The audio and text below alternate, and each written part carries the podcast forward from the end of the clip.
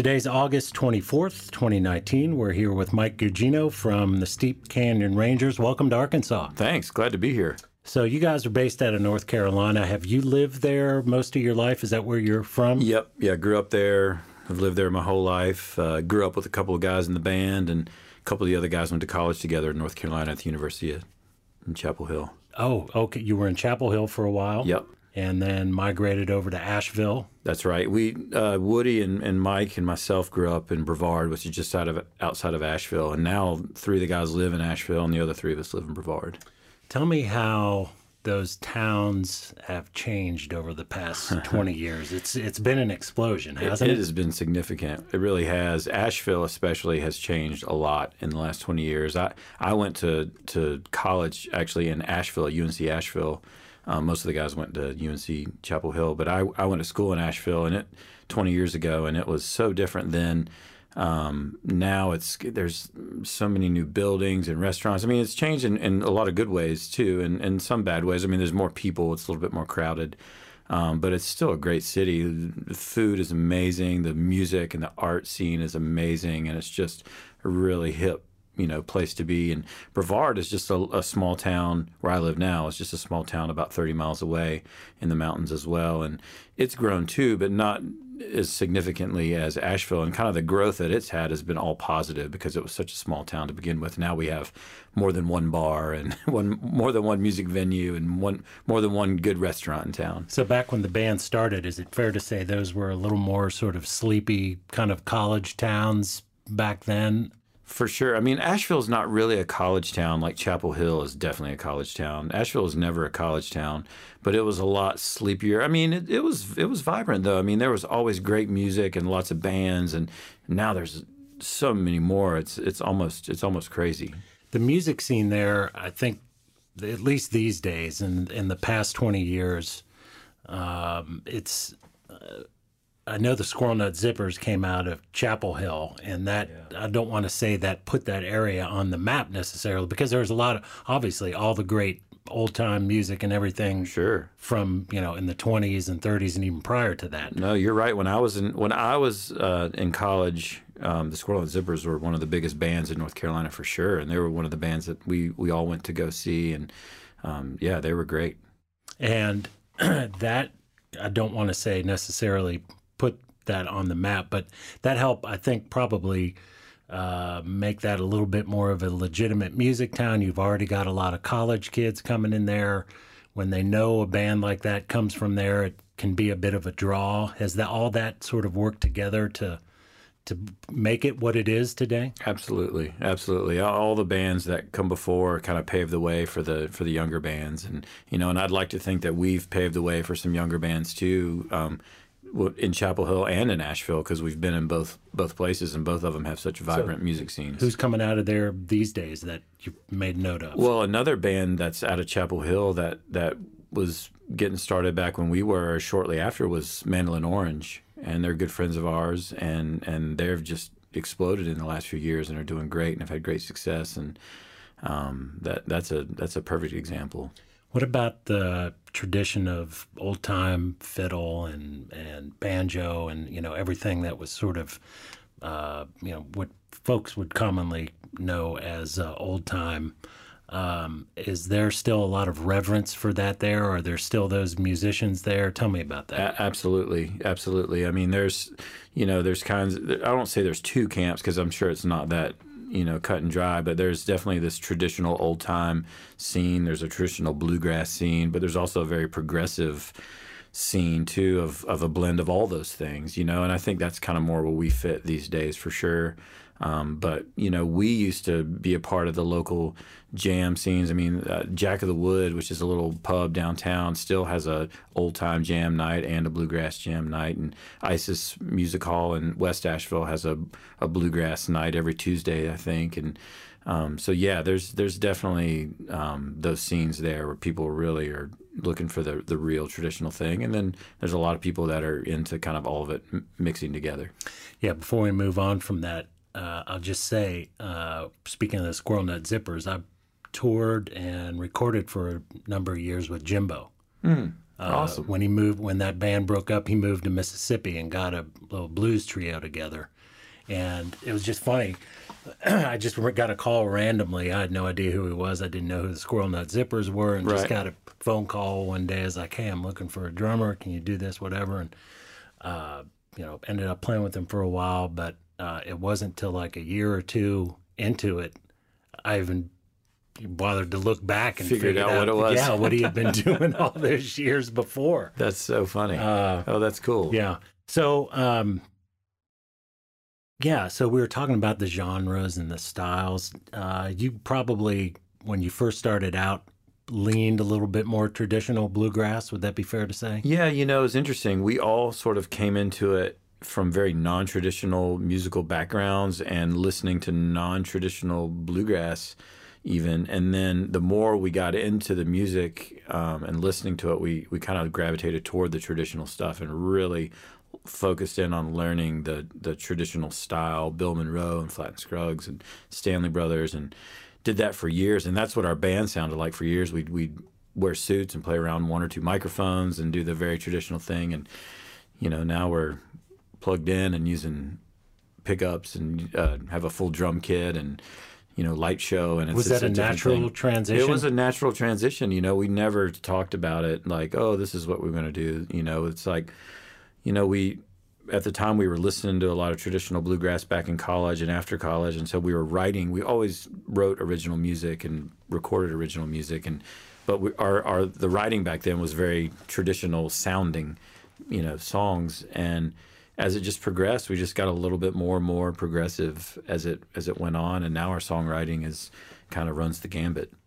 Did you get pushback from fans or other folks? You know, when you start plugging in, you get a drum set on stage, and everybody's like, "Oh, that's why are y'all doing that?" Absolutely. I mean, so Right? we we've we've probably gained more fans though in, in doing that, but we certainly lost some some folks that are just you know really into the traditional sound, and I understand. You know, if I I I might feel the same way too, and and we don't take it personally, and and uh, I think even some of those people we've we've spoken to them, and they're like, look, you know, I, I love you guys as people, and I'm so happy for your success, but I just it's not my thing, you Yeah. know, and I'm like, hey, I get it, you know. Well, and if if I were in your shoes, I would say, well, you know, just hold on, because probably in about five years, we'll be back to doing it again I know. way, right? we we've joked about doing a, a traditional bluegrass record again. How Yeah. funny that would be now to go back to a one mic thing. And you know, actually, in our show, we've started doing that in our live show, and you'll see that tonight.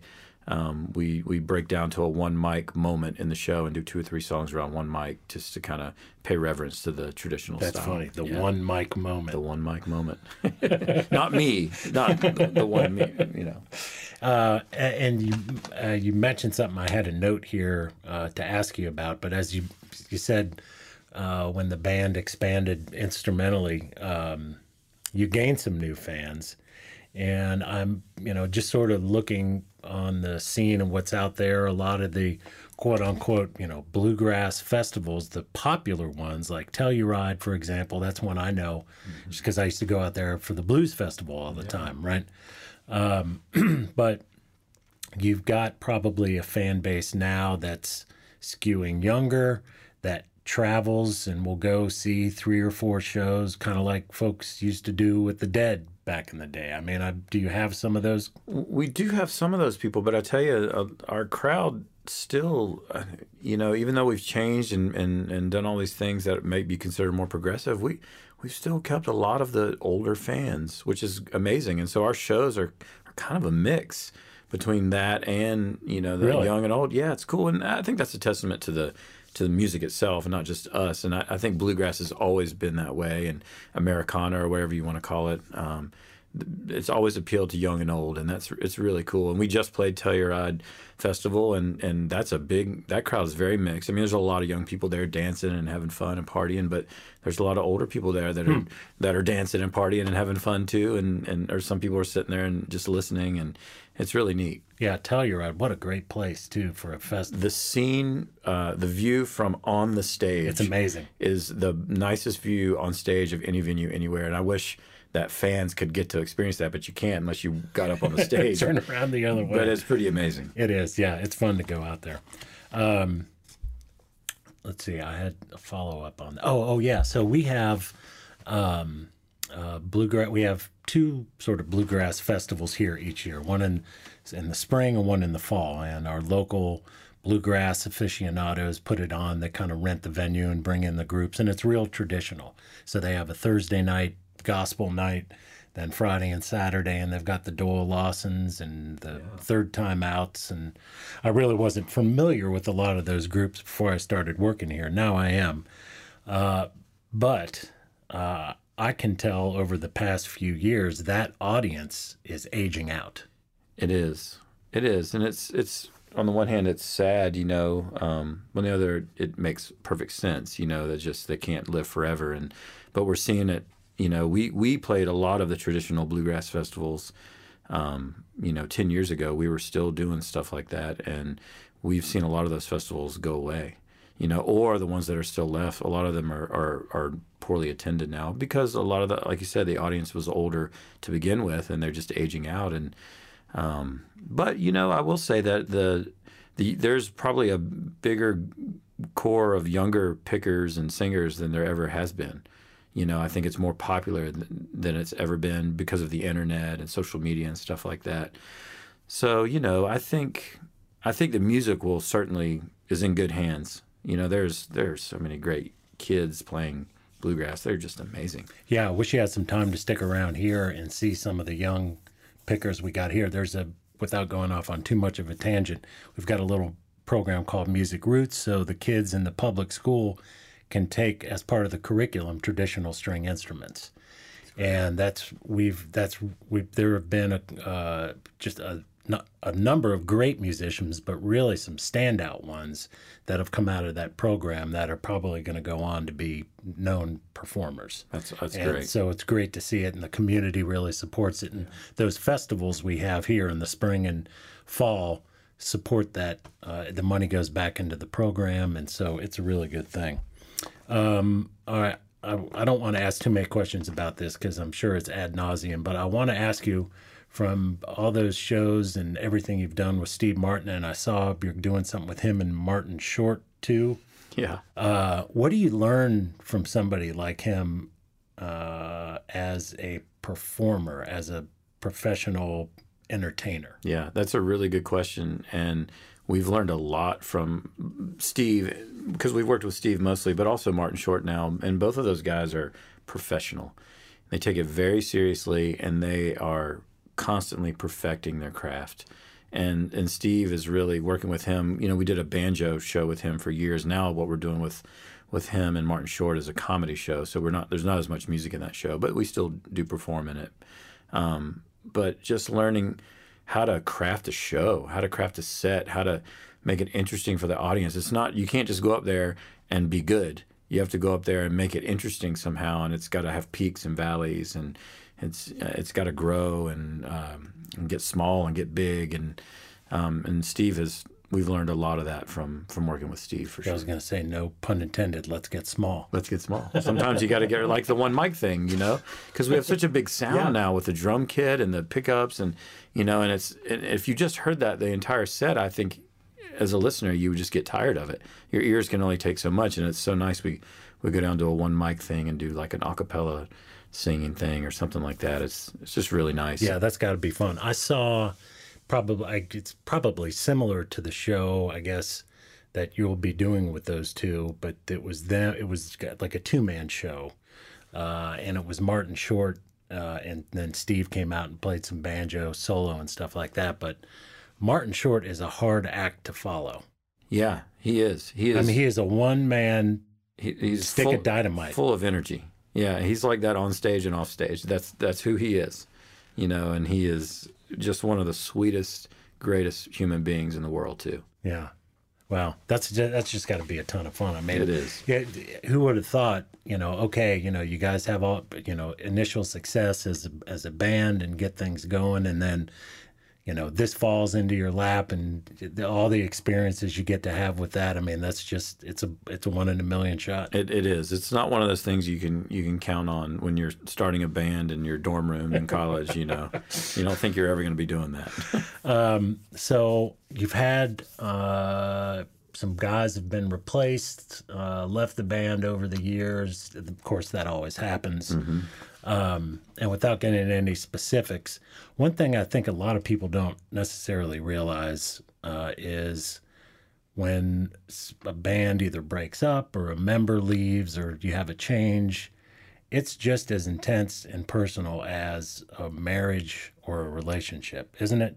It, it is absolutely. It absolutely is. Um, you know, it's cool. Our our band has has been a group of friends from the beginning, and um, you know we've we had a, a, fiddle a different fiddle player, a gal actually that we went to college with that that played fiddle with us when we started the band, but just for a few years, and then Nicky joined the band, who's with us now, and he's been in the band like 16, 15 or 16 years now. So it feels like he's been there the whole time. Um, Mike joined the band, our drummer, later when we added drums, much later in our career. But I, Mike is my best friend growing up. Oh, and wow. we, we played in a rock and roll band together in high school and played in the band program at school in middle school and high school. And, and he grew up with Woody and I. And then Barrett, who joined the band a year and a half ago on the bass, um, went to college in Chapel Hill with Graham and Woody and we've all known him and he actually played in a band with woody's wife for years and mm. he's just always been around barrett and i do gigs together on the side guitar and mandolin and uh, so it, it wasn't like we added a, a, stranger in any of these cases. It was it's it's been somebody that was we knew and had a connection to. So it's always felt like a family for sure. But it is always tough to to change a, a member. You know it, it, it is tough. It's difficult. It is. And while we're on that subject uh, maybe just for folks who are hearing you guys for the first time, just give me a quick rundown. Uh, who's in the band? What do they play? And maybe a word or two about them. Sure. Nicky Sanders is on fiddle. Is just a like Martin Short, just a ball of energy on stage, and you'll see that when you come to a show. You you, you know he's just dancing around like a maniac. It's great. And uh, Graham Sharp plays the banjo and writes most of the songs. So almost all the songs you hear on the show now are songs that Graham has written. Um, Woody Platt is the guitar player and lead singer. Um, great singer, great strong rhythm guitar player. Um, and he and I grew up together. Like I said, you know, known him since kindergarten, so lifelong friend. Um, Mike Ashworth, friend friend from high school that I played with, is the drummer, and also he plays all plays dobro, plays banjo, plays guitar, plays mandolin. I mean, he plays all the instruments, plays bass literally can play every instrument on stage and not just a little like really well. Um, and and he's been playing dobro in the in the show, and he'll probably play some of that tonight. And then uh, Barrett Smith, as I said, is the newest member on, on bass, upright bass. He also plays guitar on the show too, and is a fantastic singer. And then um, I play the mandolin and sing and write a few songs. There you go. Well, look, Mike, we're glad to have you guys here. Thanks for making the trip to Arkansas and continued success and everything. Thanks. Thanks so much for having us. We're, we're glad to be here. You bet.